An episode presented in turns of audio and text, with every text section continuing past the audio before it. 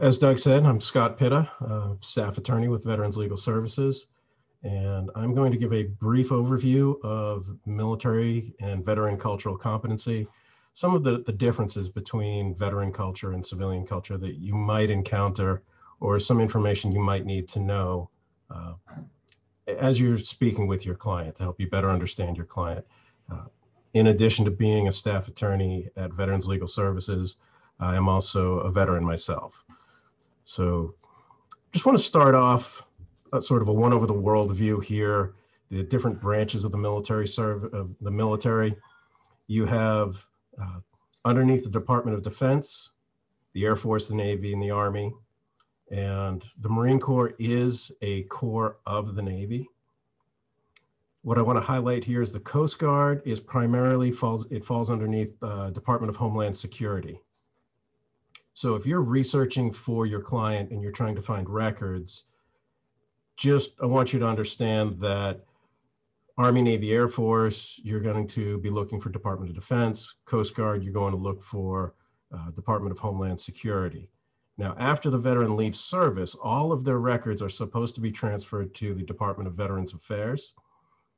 And also their records go to the National Archives. So you may need to direct the client or your staff to make a request with the National Archives to get their records. Within the military, there are two big categories. You have your active duty component and you have your reserve component. Your active duty component is what you typically think of as the military. These are the folks that this is their full-time job. They're typically on some sort of service obligation, whether it's three years or eight years uh, depending on branch of service, what their specialty is, the training they've received. Uh, and these folks, they, they often live on or near the installation, and they're subject to mobilization or deployment pretty much any time. On the other side of that coin, you have your reserve component, which includes your reserves and your National Guard. Those are both reserve component. These are your part-time military folks. They have a civilian full-time job or they're in college, they're doing something else full-time. And one week in a month, two weeks a year, they go and they complete their military service. Uh, the difference here is they're also subject to being called up for net for federal service, whether it's deployment overseas or deployment to DC. Um, but they can also be called up for a stateside emergency by their governor. One issue you might run into with the Guard and Reserve component is they do have full-time employees within those units. Some of them are active duty, some of them are not. Even though they're full-time employees and wear uniforms, they are what's called a, a technician, and they're often, for the National Guard, they're state employees. So that may make a difference as far as what benefits that they are authorized to collect. So I'm not going to go into a tremendous amount of detail here as far as the major differences there. I just want you to know that there are differences within that, that reserve component, whether they're uh, those full-time people are active or if they're a technician. Within the rank structure of the military, you also have two big categories. You have your enlisted and you have your officers. Your enlisted is what you typically think of when somebody says, I'm joining the military. You know, the person right out of high school. They go, they meet with a recruiter, and they sign some papers, raise their right hand. They get sworn in, off they go. They start off as a private and they work their way up through the ranks. Your officers are the folks that uh, they're sort of your general management type folks within the military. Uh, they're your leadership ranks. The enlisted does have leadership ranks under the non commissioned officers, sergeants and above but uh, your commissioned officers are uh, they're created through some sort of officer producing school, whether it's a military service academy, West Point, Annapolis, Air Force Academy, ROTC, or an enlisted person can apply and go to an officer candidate school. And if they pass, then they get commissioned as an officer. Your enlisted personnel are typically addressed by their rank Private Smith, Sergeant Smith. Your officers are addressed by their subordinates as sir or ma'am. uh, or as a generic by their rank, Captain Smith, Colonel Smith, so and and so on. Um, so what you may see is with the veterans that come to see you or the service personnel that come to see you, uh, they're going to be very formal. They're going to call you sir, ma'am, um, you know, and for them that is uh, that is a sign of high respect. So I, I just want to make sure that everybody's aware that it's, you know, that that is something that they're acknowledging uh, your education, your experience, your rank when they call you sir or ma'am. Uh, as you're going through the records, you may see something called grade, uh, pay grade, and it's very similar to rank in how it is laid out, but the grade is there to provide a, um, a uniform accounting purpose. So what you see across the different ranks of the different branches of the military is that there's a tremendous difference between terminology that's used. In the Army, they use privates, sergeants, corporals. Um, in the Navy, there's um, you know petty officers, and so the ranks don't line up. So for accounting purposes and pay purposes, they created the pay grades.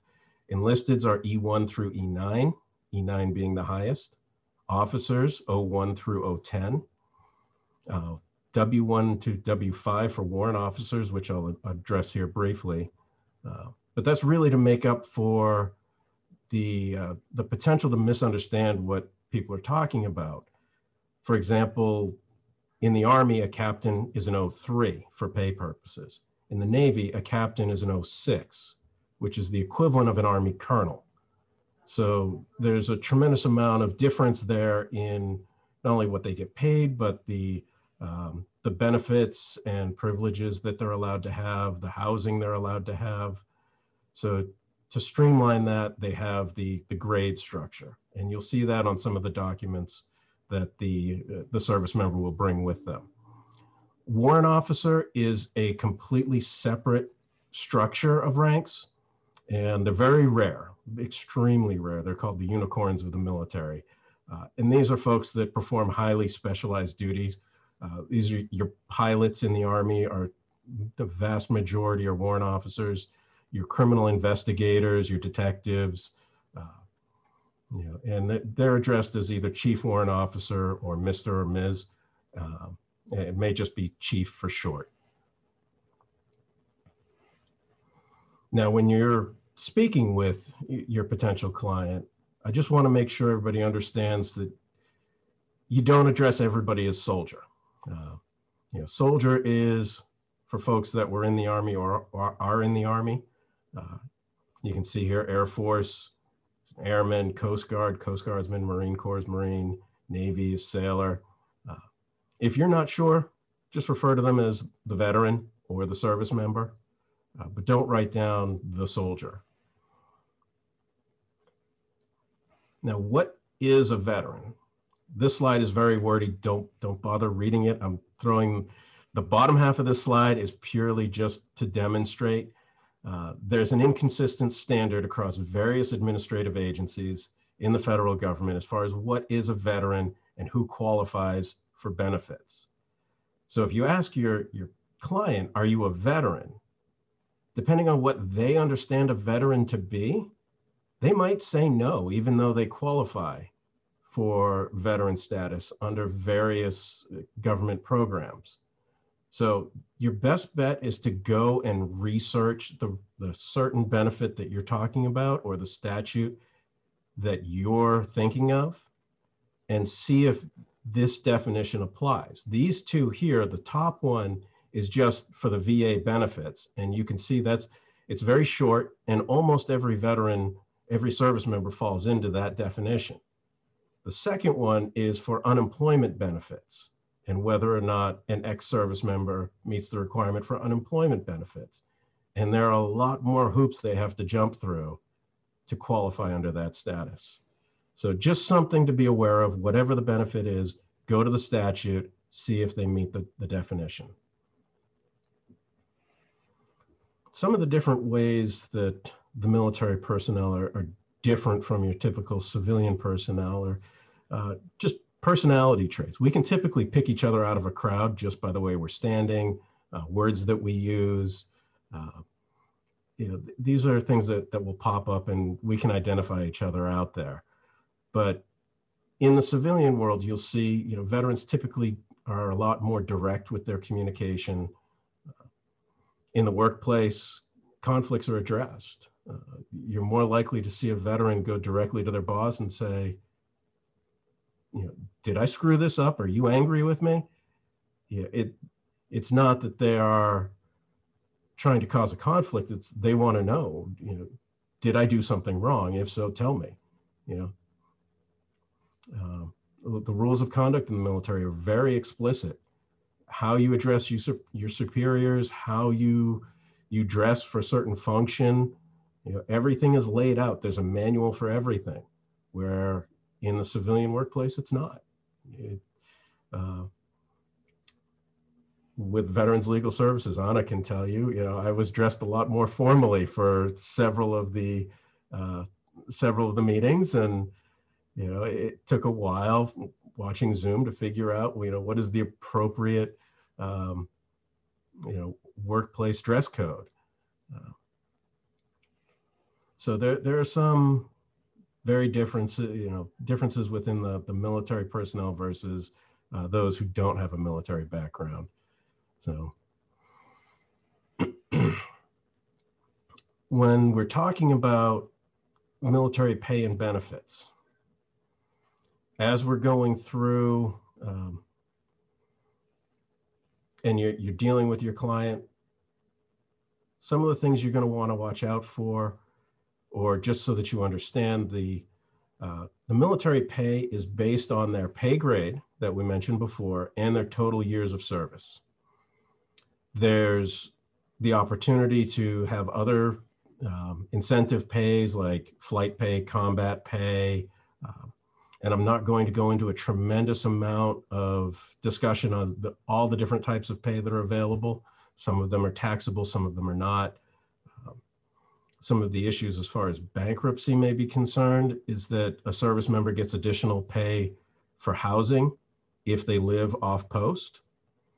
Uh, they get additional pay if they have a dependent. A dependent can be a spouse, a child, but the pay is either with dependent or without. So with dependent, they get more money. And with every paycheck, they get a leave and earning statement. This is their, um, you know, the, what we all get for our, our paycheck, our pay stub. It breaks down all of the pay and all of the deductions. And I could spend an hour just going over each and every box in the leave and earning statement, which is far more time than I have here. So I'll just direct everybody to dfas.mil and they have a website, Understanding the Leave and Earning Statement. Uh, that is the Defense Finance and Accounting Service. Now, when you're talking to a potential client about their retirement pay, most military service members think of this as military retirement or a pension, and it's earned after 20 years of military service. If it's 20 years of reserve component service, they don't start drawing that until they reach a certain age. Uh, I believe now it's age 60. So if they get out at age 37 after 20 years of service, they have to wait till they're 60. VA disability pay is another common pay you'll see after service.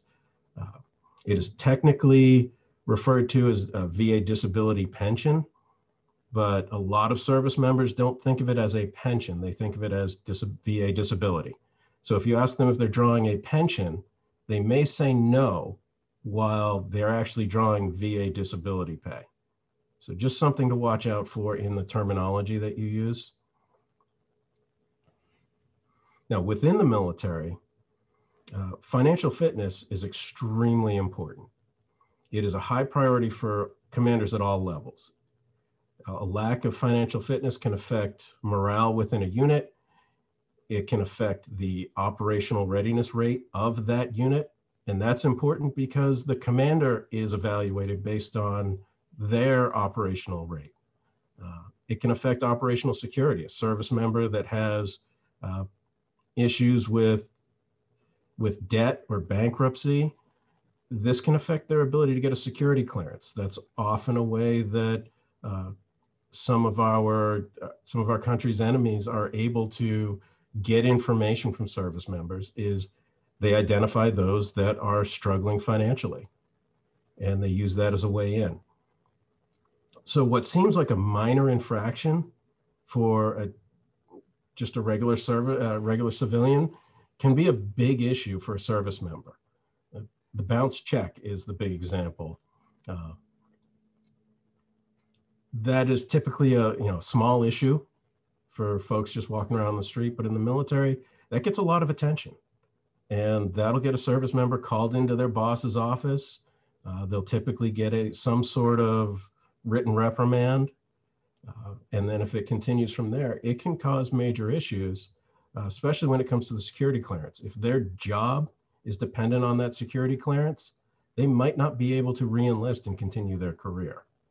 So some of these issues, as they come to you, uh, they may seem to have a lot more stress than you would think, but uh, you know it could be a career ender. Is is what I'm, the point I'm trying to make here. And lastly, here I want to point out some of the younger service members. The picture on the right is your stereotypical looking out the gate of a military base. Uh, there a tremendous amount of businesses line up to to make money, and you have an 18 to 21 year old who signs up for a three-year, four-year enlistment. They're living in the barracks. Nearly all of their income is disposable, and they don't make smart decisions. You know, I didn't make smart decisions when I was 18 to 21 years old. Uh, the stereotypical scenario here they go out, they buy an expensive car with a five or a six year loan. Well, they only have a three year enlistment. If they get out after three years, can they still afford the car and then make rent payments, things like that? Probably not. Uh, and for the, the younger enlisted who are living in the barracks, if they don't want to live in the barracks anymore, well, they have to get permission to move out.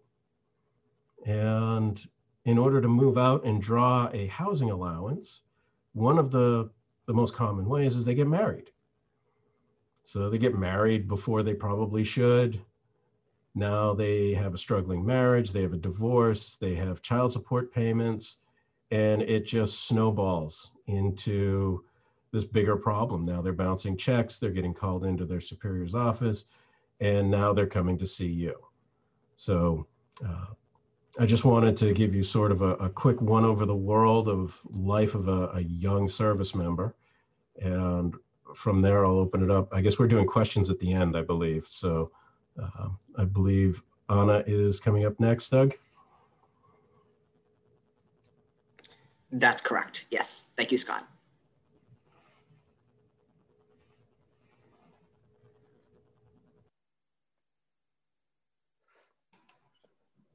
Um, hi, everyone. Um, so my name is Anna Richardson. I'm the co-executive director and chief counsel at Veterans Legal Services. Um, and we are a general practice at VLS. So this is just some of the common civil legal issues that we end up dealing with with the veterans we work with. Uh, and you can see consumer debt is a big one, and that includes bankruptcy um, and other debt collection matters, as well as you know credit reporting errors and things of that nature. And um, Scott's given you an excellent foundation for how some of these issues occur and how um, the relationship that service members and veterans have with their money and their finances might be a bit different than what you're used to as a civilian. Um, Scott's already covered a bit about inquiring about military service, so I'm just to skip through this slide. Um, but we do have certain specific protections for folks uh, serving in the military.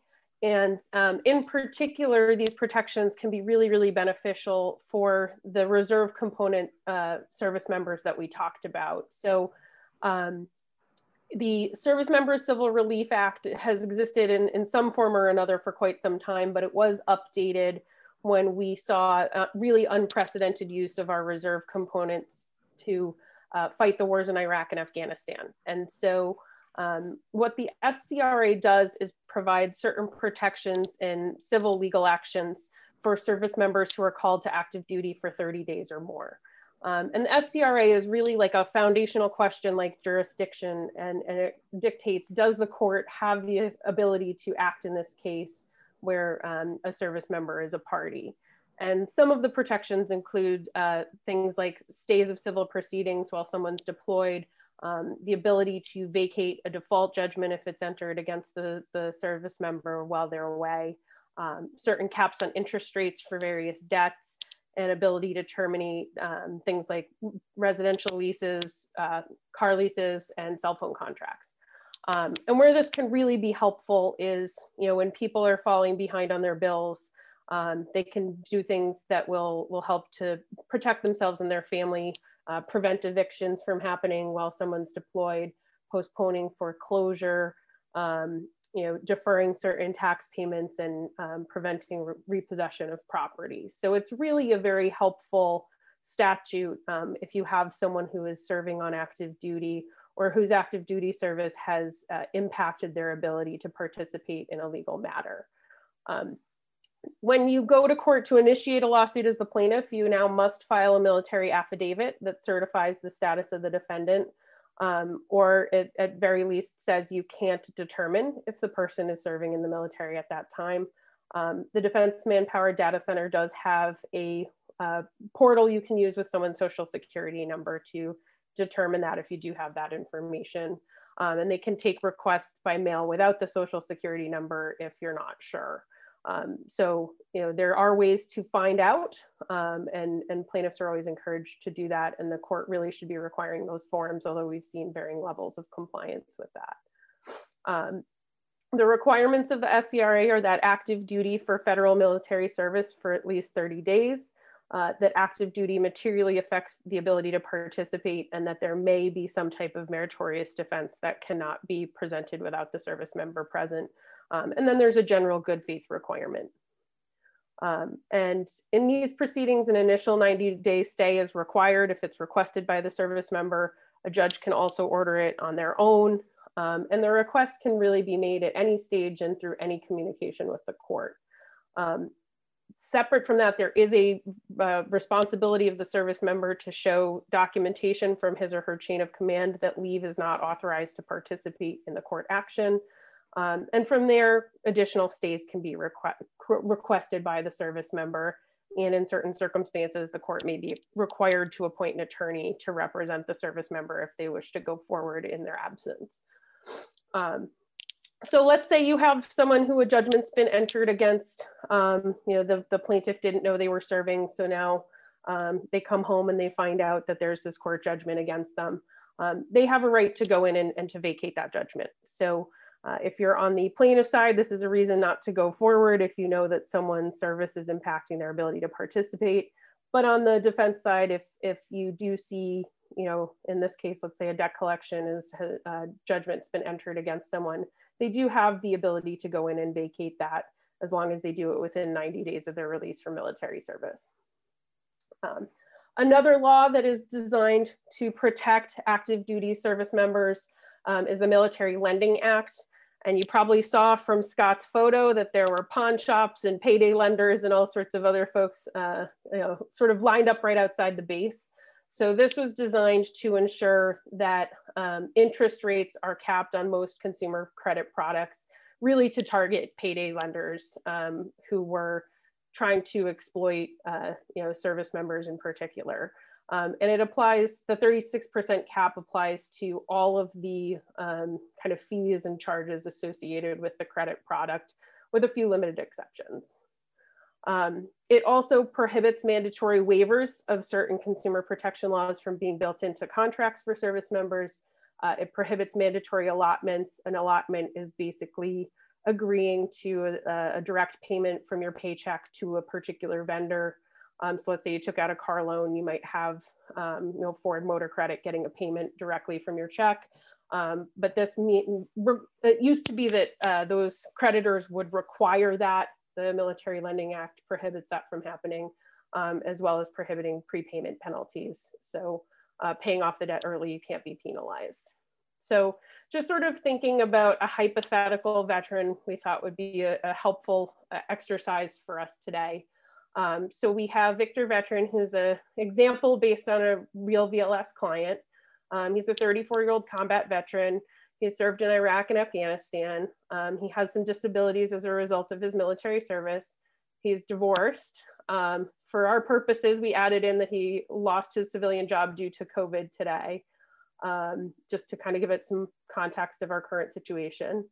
Um, while he has those disabilities, he's struggling to access certain benefits. He's being sued for unpaid credit card debt. He has an eviction matter, and he's also dealing with that child support. So what we think about with that veteran before they get to court um, is a, a, series of several questions. Um, one of the first being, are these debts all valid? Um, you know, as Scott mentioned, service members can be targeted for lots of different um, nefarious practices. Uh, and unfortunately, because a certain amount of information about them is public, they can also um, get targeted with zombie kind of debt collections um, or, or debts that are just not theirs, but are someone with a similar name or things like that. And um, because of the serious consequences that can happen within the military, um, you know, often a, a call from a debt collector or something like that will get someone to pay those debts when they're not necessarily valid or enforceable. Um, so we always want to be looking at are the are the debts valid or enforceable, um, and are they even the veterans? Is there an issue with statute of limitations, things like that? Um, and then, if assuming it is a valid debt, is there a legal defense based on their military service or based on state or federal law? Um, so the SCRA may have entitled that person to an interest rate reduction, um, again, vacating a default judgment, or uh, maybe they tried to break a contract and they weren't allowed to, and that debt is now listed on their credit report and the, they're trying to collect the remainder of it. Um, so you always want to look to those uh, particular legal defenses. And then finally, assuming it's a valid debt, um, you want to look at how can this client better prioritize those obligations if, if they do have the ability to do that. Um, so in our example with Victor, you know, we know that he needs a roof over his head and he has a child support debt that is a non-dischargeable debt. So we'd be counseling him to look to those issues first before trying to deal with things like a credit card or, or something of that nature. Um, when that veteran gets to court, um, you're going to have an intersection of state law principles with this complicated system of federal laws and benefits, and those are going to have impacts on your court action. Where we see this come up most commonly is around the type of income that the veteran might have. Um, that includes, you know, the benefits they might be accessing. Are those benefits protected? Um, the type of housing they might be living in, their family situation. And you don't want to assume that um, the veteran's going to know about certain potential benefits and services uh, because they may be facing challenges to access those. Um, and then finally, you want to be aware that obtaining evidence from certain government agencies can present some challenges because um, other than work that's directly related to certain um, agency responsibilities, you can't, um, for example, subpoena a staff member from the VA to come in and tell you, you know, how much uh, someone's receiving in benefits, for example. So now I just want to turn it to Roger briefly to talk a bit about debt collection here in Massachusetts in particular. Thank you, Anna, uh, and welcome everyone. Um, um, as long as, as well as being a lecturer at Harvard Law School, I'm also the director of our uh, Consumer Protection Clinic, and I do a lot of work with uh, people who are being sued on debts, uh, including a lot of veterans. Um, so um, one of the things I want to talk about is just how widespread this problem is. Um, as, as I indicated here, one in four Massachusetts residents has some kind of debt and debt collection. There are tens of thousands of debt collection cases filed in Massachusetts every year, most often by debt buyers, um, but often also by original creditors, credit card companies, Discover Bank, Citizens Bank, et cetera. And these cases are going to be filed in the uh, small claims court or the district court or superior court in terms of the state courts. And these are often the things which will drive a veteran or a service member to your office. Uh, it's the debt collection, uh, either the suit itself or the uh, constant calls. I've actually had so many people over the years when I asked them why they wanted to file bankruptcy, and I do a fair amount of bankruptcy work too. The largest answer I get uh, is that it's the constant phone calls, it's the constant attempts to collect. Um, but a, uh, an offshoot of that is obviously the actual court uh, when someone is brought to court. And uh, generally, uh, I'm going to talk about district court actions because that's where you're going to see most of these kind of debts other than the, in the small claims court, which is a whole different universe. But uh, a lot of people we're finding more and more um, as we go along have defenses to these uh, lawsuits, these uh, debt collection actions, particularly those that are brought by debt buyers, which is an increasing part of this market. And lot, what we're seeing is a lot of people who have actually paid these debts. So you're going to want to know, you know what record your client has about payment.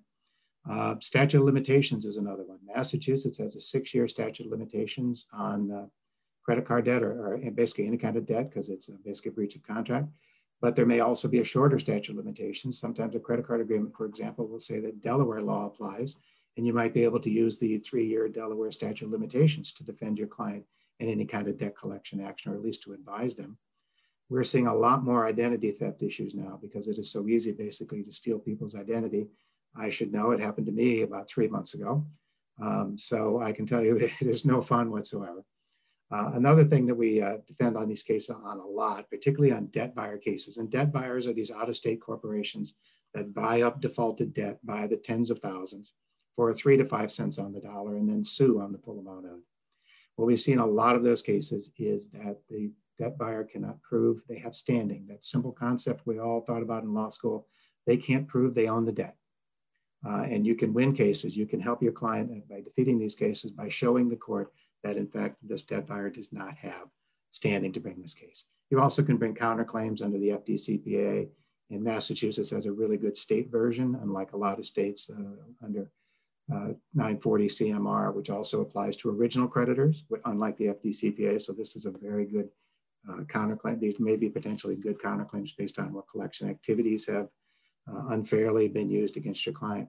And also our old favorite, uh, old favorite chapter 93A, any unfair or deceptive action in collecting a debt, um, as in uh, misstating the amount of debt or, or violating uh, debt, uh, something that would violate the FDCPA also would violate 93A, which would entitle an attorney to attorney's fees and your client to multiple damages.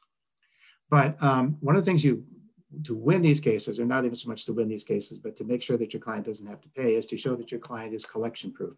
We often used to call this judgment proof, but we all know that no one is actually judgment proof. A judgment can be taken against anyone. But uh, people who are collection proof are people who have no non exempt assets.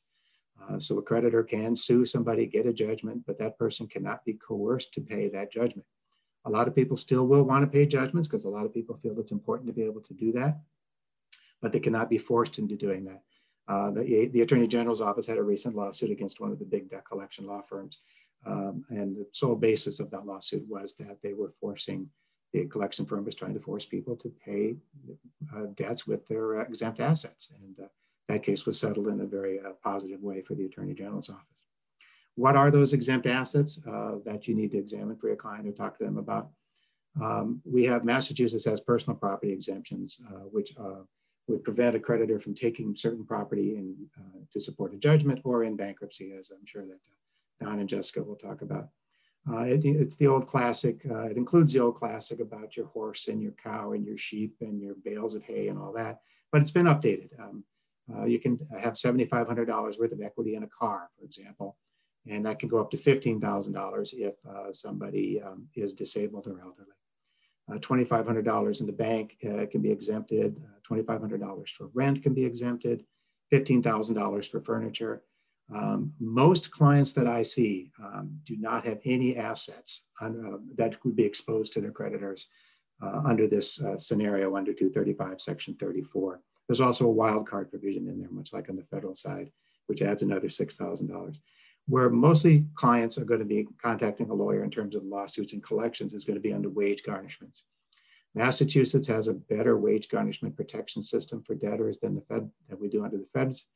Um, the uh, right now, with the, min the, minimum wage in Massachusetts being uh, raised to $13.50 as of a month ago, the first $675 a week of a person's income is protected from garnishment. And garnishment is the most commonly used method to try to collect on debts in Massachusetts, garnishments, and then sometimes to attach bank accounts. But I'd say garnishments are probably 80 or 90% of collection actions. So it's important to know the protections that a debtor would have. And I'm, I'm sort of stepping outside the veterans component, but uh, the first $675 per week are protected. And essentially after that, it's 85 cents of every dollar are going to be protected. Um, unfortunately, it doesn't vary, uh, unlike what Scott was saying, it doesn't vary based on um, how many people in your household. It's based just on the debtor's income. So you can have a household of 12 people and the exemption for uh, wages is going to be the same. Also, for those uh, clients who come to see you who have a homestead, um, Massachusetts has a very generous uh, uh protection of homesteads, uh, as generous almost as anywhere in the country.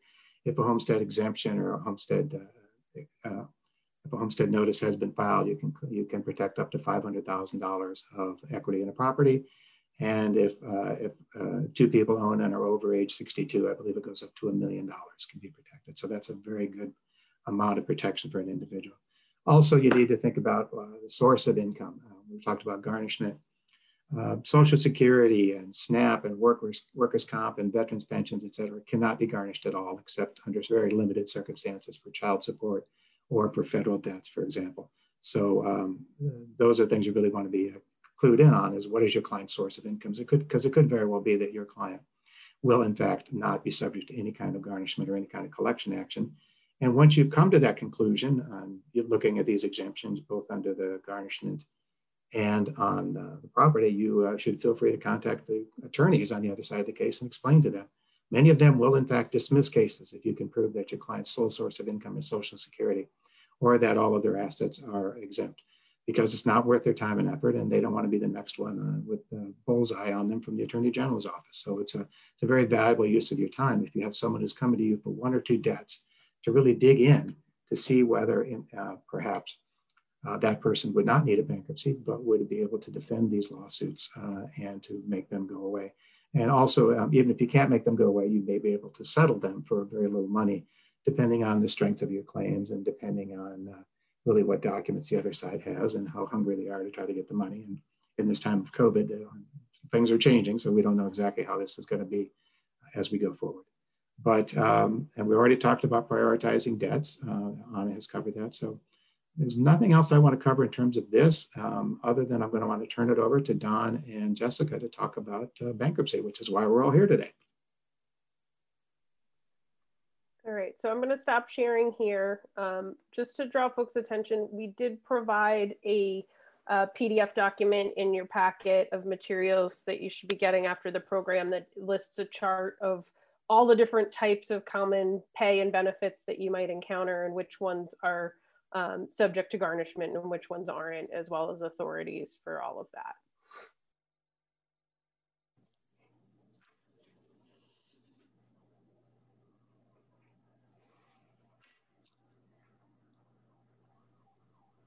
Thank you, Anna. um, can everyone see the screen? Okay.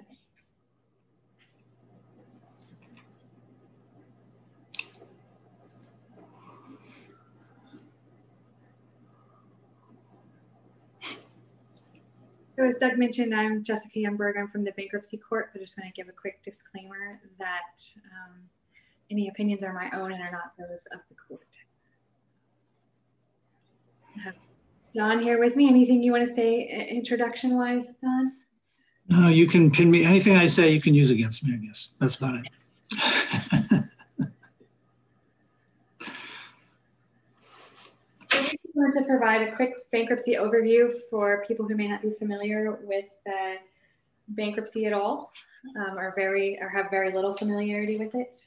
Um, so first, what can bankruptcy accomplish? We've put a link to a website here that briefly describes the, the bankruptcy basics. Um, the bankruptcy code is uh, federal law. It's under Title 11 and it's been enacted by Congress pursuant to its authority to enact uniform bankruptcy laws.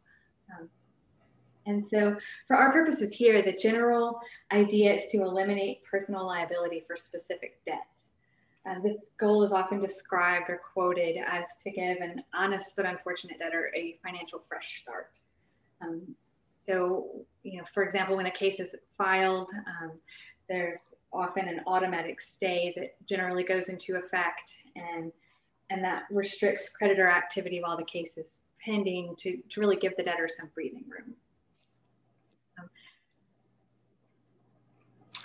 so um, a couple of things. Um, I, I, really like what Roger had to say about the um, uh, debt collection opportunities to blunt that. Um, bankruptcy is really the last option, never the first. Um, I have had clients actually that have been put in jail uh, because they would not pay a debt. So there are some places in the Commonwealth, stay away from the Cape, um, where you can find yourself in jail overnight. Um, I never knew there was such a thing, but it does happen.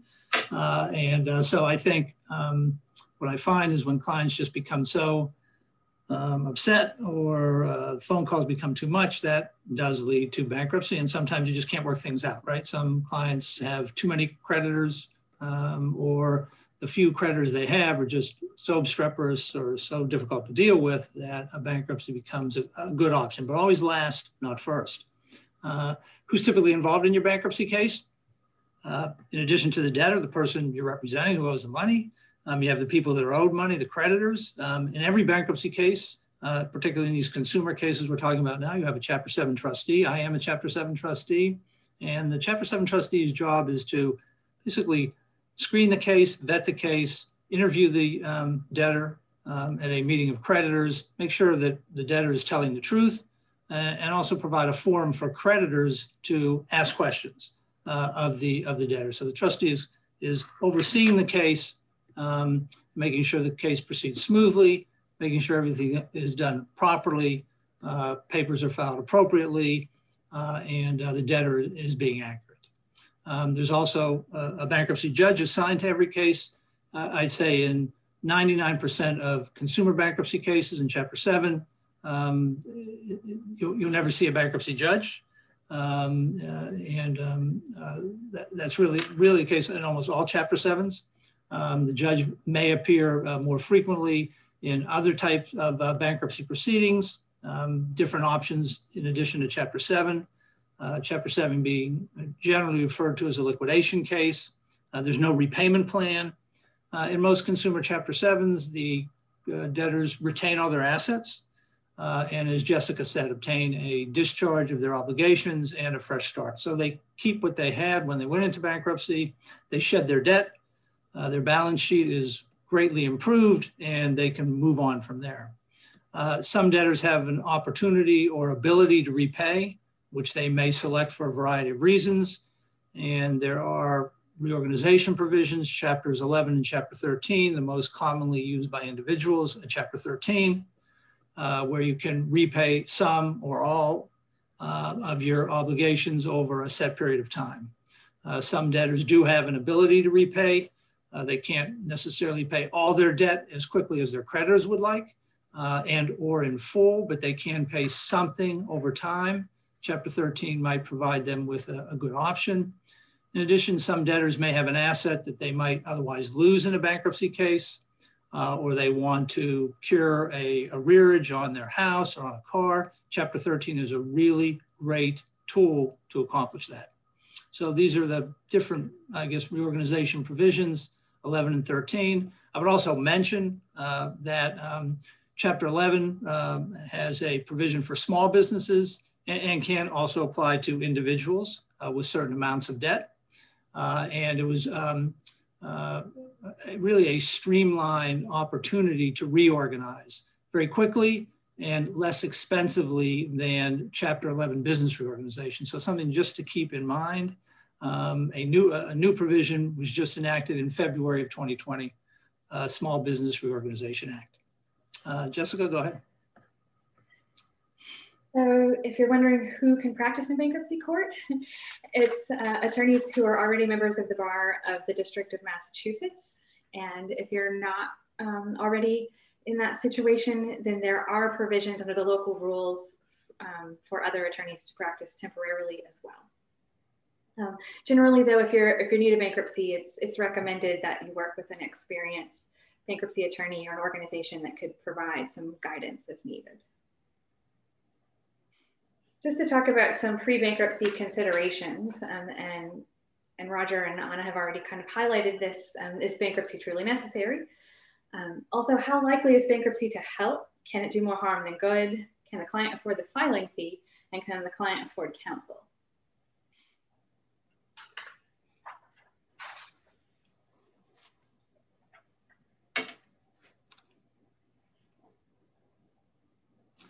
So um, one of the things that um, has been uh, discussed was, is bankruptcy truly necessary? And I, I do, I want to emphasize that um, you don't jump to that. I, I, I meet with many clients that do not end up filing bankruptcy for one reason or another. Either there's a workout opportunity, uh, there's a ability to establish um, that there are, is nothing to be gained by continuing um, uh, the, the practice of the collection.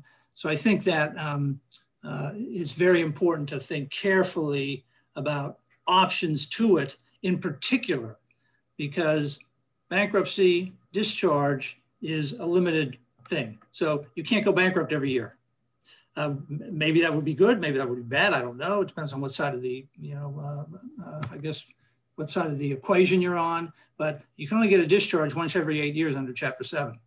So you want to see what condition your client is in and is now the time that they want to use that opportunity or might it be better to preserve for later on? Exactly. And so we just have some examples here, um, and, and, Roger already covered this a bit. The collection proof debtor, the person who has um, protected income and exempt assets. Um, bankruptcy might not be a good option for that person. It won't, it won't add anything.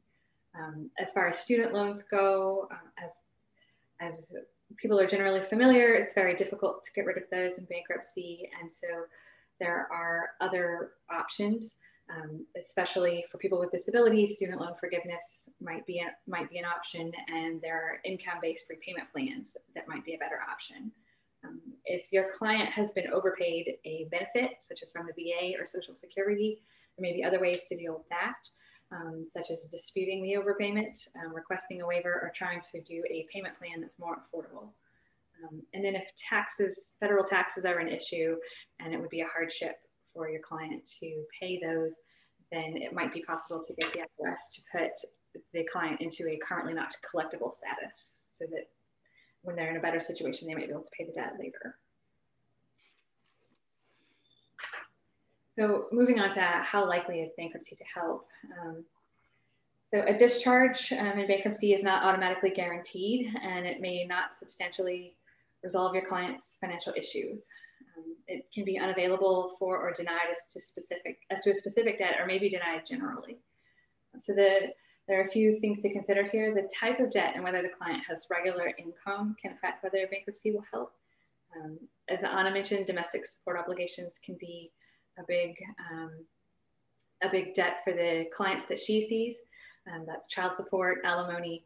Um, these are not dischargeable in bankruptcy. Uh, so if your client doesn't have regular income to try to do a payment plan while remaining current, then it then bankruptcy is, is not going to help with that kind of debt. Um, some other examples there are secured debt. The, the lien is going to remain after the bankruptcy, even if the, the debt is eliminated. So unless um, your client is able to address that through some kind of repayment plan, address like a pre-petition arrearage, um, then then it's just not it's not really going to be to an advantage. Um, moving on to something military specific, an unarmed, an unearned bonus or similar benefit received as a member of the uniformed services is not dischargeable in bankruptcy. An example of this might be where someone has, well, it's not dischargeable within a certain amount of time. So you'd want to look to that those provisions there to, to see if that applies to your client. But an example of it would be um, maybe somebody received an enlistment or re-enlistment bonus and then for whatever reason didn't complete the service obligation associated with that and now owes a debt to the US government. There's some uh, a few additional things I want to talk about. I always say as a bankruptcy lawyer, you want to make things better, not worse. Uh, your lawyer, uh, your client probably is in a pretty bad place when they come and see you. Uh, so you want to improve their position um, not put them in a little, um, in I guess, a little more prickly position. So uh, things that are good to think about before deciding uh, or, or, when evaluating whether bankruptcy help will help or not is um, the circumstances uh, under which the obligations were incurred. Um, in most consumer cases, when you're dealing with credit cards, um, I find that most clients, there, there's no bad acts. They had a credit card, they used it, they were able to pay for a period of time, and now they're not for circumstances well beyond their control. Uh, but that's not always the case. Uh, and so I think it's good to um, understand, um, ha have a discussion, a careful discussion um, with the debtor about the debt, um, how it was incurred, what their payment history was, um, so that you can get a sense of whether a there may have been fraud or bad conduct on the part of the debtor in connection with obtaining the credit card or representations that may have been made to uh, individuals that they borrowed money from that um, might be problematic in a bankruptcy case later on. Uh, it'll give you a better sense of what you're getting into in terms of the amount of work that you may have to conduct, and also whether bankruptcy will actually help. Um, bankruptcy uh, is not uh, helpful if the case is filed and then the creditors uh, are um, attacking the debtor's discharge. So you've incurred the time and expense of preparing a case, but the discharge is impaired due to the actions of the debtor in connection with the debt before the bankruptcy case was filed. Also in bankruptcy, you're signing uh, documents under penalties and pains of perjury. Uh, there's a creditors meeting where you'll give testimony under pains and penalties of perjury. So you have to make sure your client can tell the truth uh, and that the truth will not be problematic for them. So uh, you, you want to be, be sure that they'll be comfortable with that, uh, that the story they tell um, is not only accurate, but not problematic. Uh, they also have to be able to give complete disclosure. Uh, there are bankruptcy documents that are filed in every bankruptcy case that require pretty extensive financial disclosure and a failure to be able to explain why you don't have sufficient assets to pay your claims uh, and what your financial condition has been over the past at least two years and can be longer uh, can be a basis for denying you bankruptcy relief. So you want to make sure your case is well set up uh, so that your client is not uncomfortable with the process of disclosure. So next slide.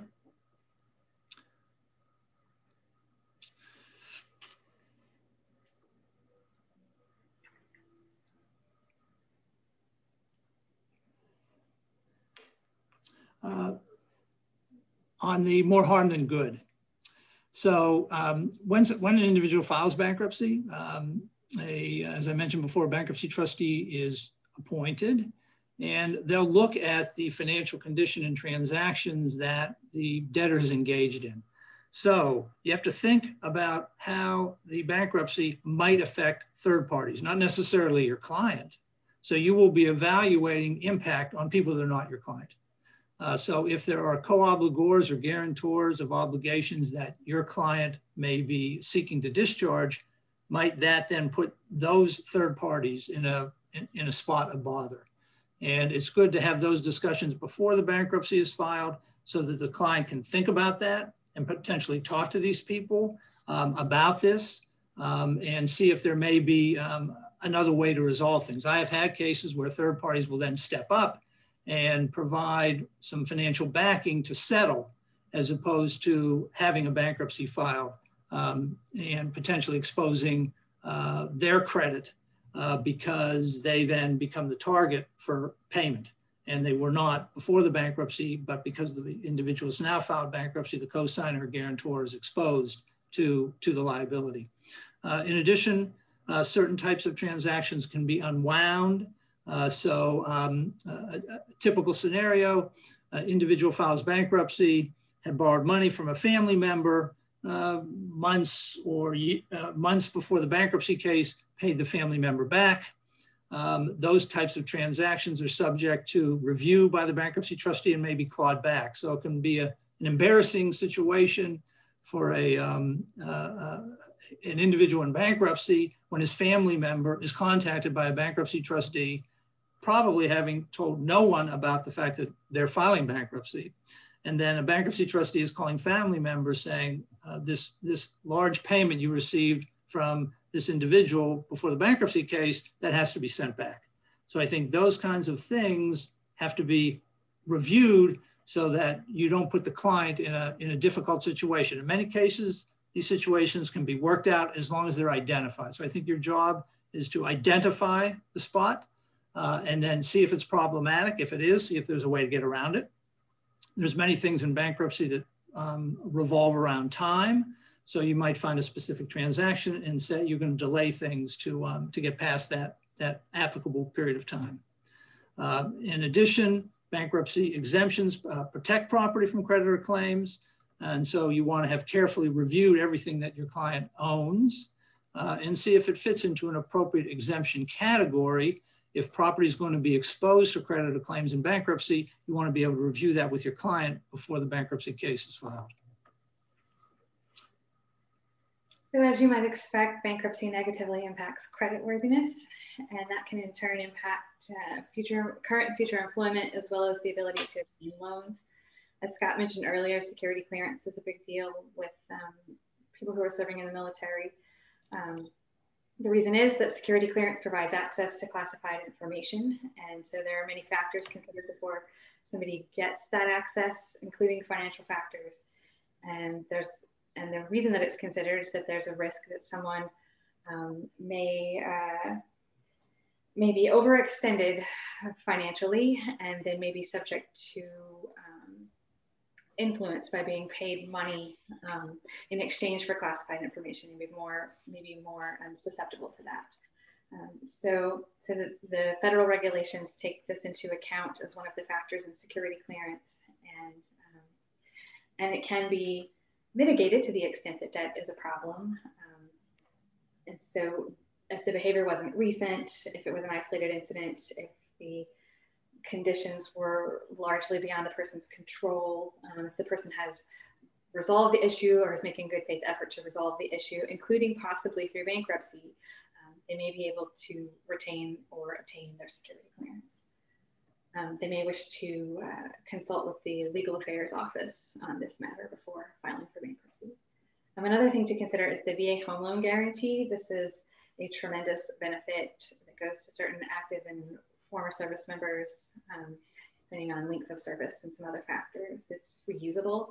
And the, what it is is the VA guarantees a home loan up to a certain amount. And so this eliminates the need for mortgage insurance premiums to be paid um, and usually there's no down payment required.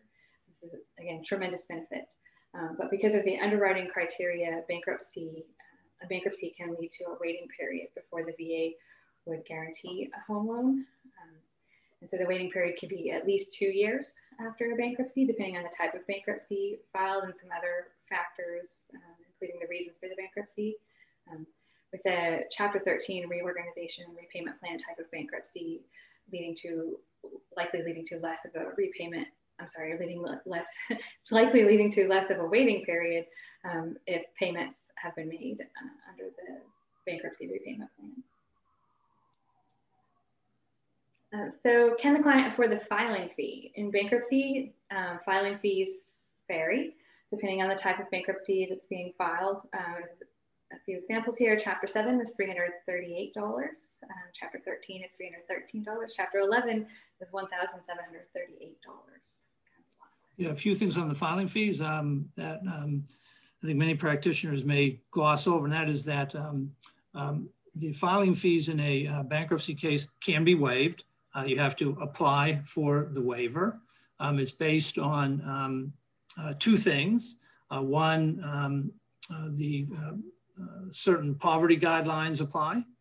So if the um, debtor's income is less than 150% of poverty guidelines, um, and you must be able to prove that you can't pay in installments.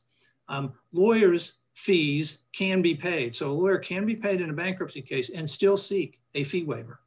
Um, unusual, um, but um, the, it, that is the case in a bankruptcy case. So keep in mind, filing fee waivers are available uh, for clients that are unable to um, uh, uh unable to to pay.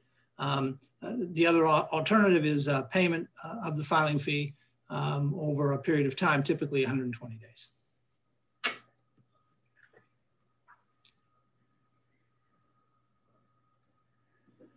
Uh, can, can the client afford uh, the, uh, oh, you want to slide to the next slide?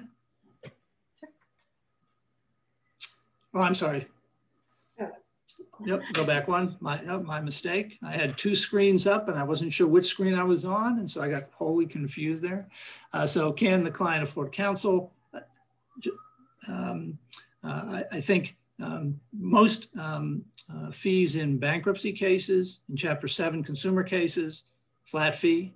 Um, most, many Chapter 13s are as well, but not all are. Uh, you can, uh, there are hourly rates. Um, I find depending on complexity, that that's what will happen. So if a case is less complicated, typically done on a flat fee, almost like a commodity now, bankruptcy cases. Um, uh, more, more complicated cases, more involved, more likely on an hourly fee. Uh, and um, you also have to think about how you're going to get paid. So um, it's not likely that you will be paid on a credit card, at least your client's credit card, because they're going to be filing bankruptcy. Probably not a great idea. Uh, but third parties can pay you if the debtor is unable to do it. And in Chapter 13, your fees can be paid through the plan. So if the debtor hasn't doesn't have the money up front, uh, you can be paid through the plan. In Chapter 7, ordinarily paid in full prior to the time the bankruptcy case is filed, because if you're not paid before, your debt, whatever amount you have, is discharged by the Chapter 7 filing. So in the Chapter 7 case, you want to be paid in full before. Chapter 13, you might be paid uh, through your uh, Chapter 13 uh, plan. It's of course also an option to offer or find a referral to a free or reduced fee service.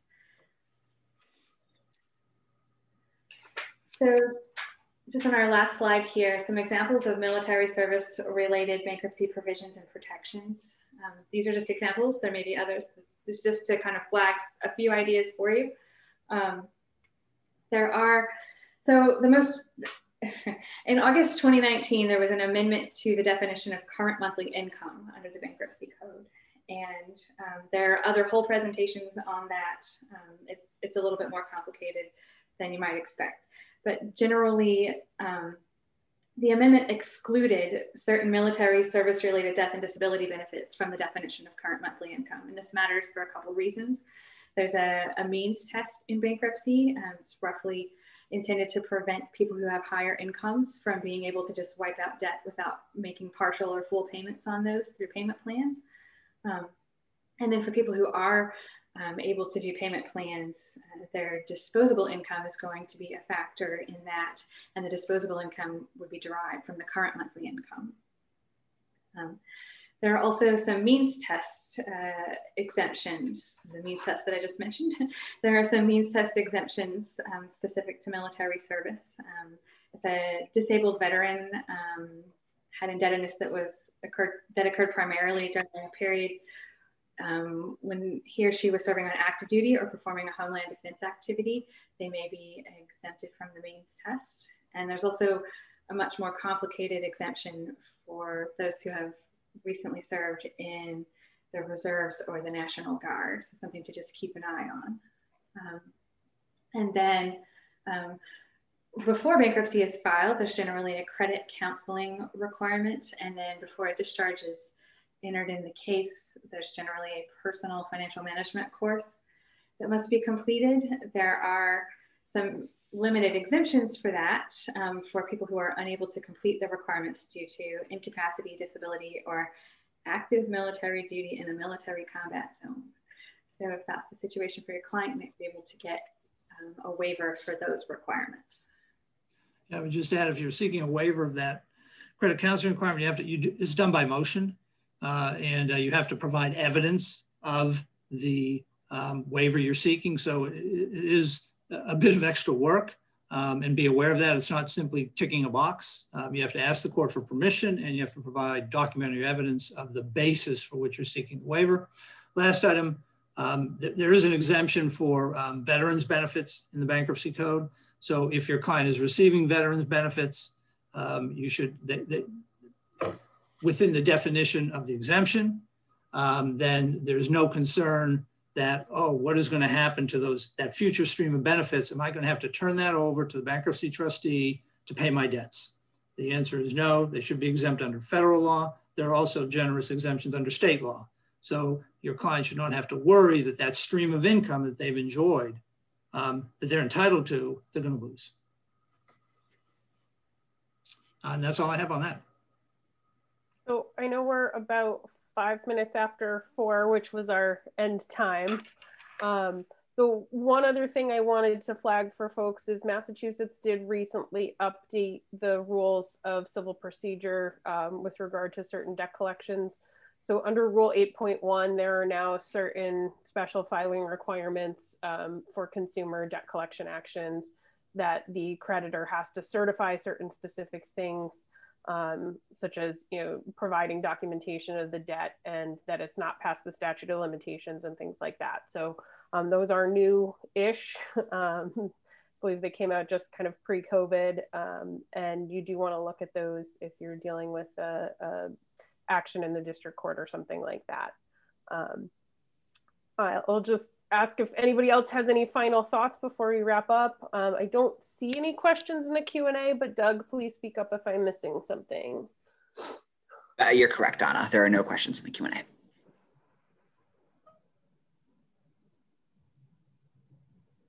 All right. Well, it sounds like uh, everybody's all set. So I guess we'll go ahead and wrap up. And thank you to everyone for coming today.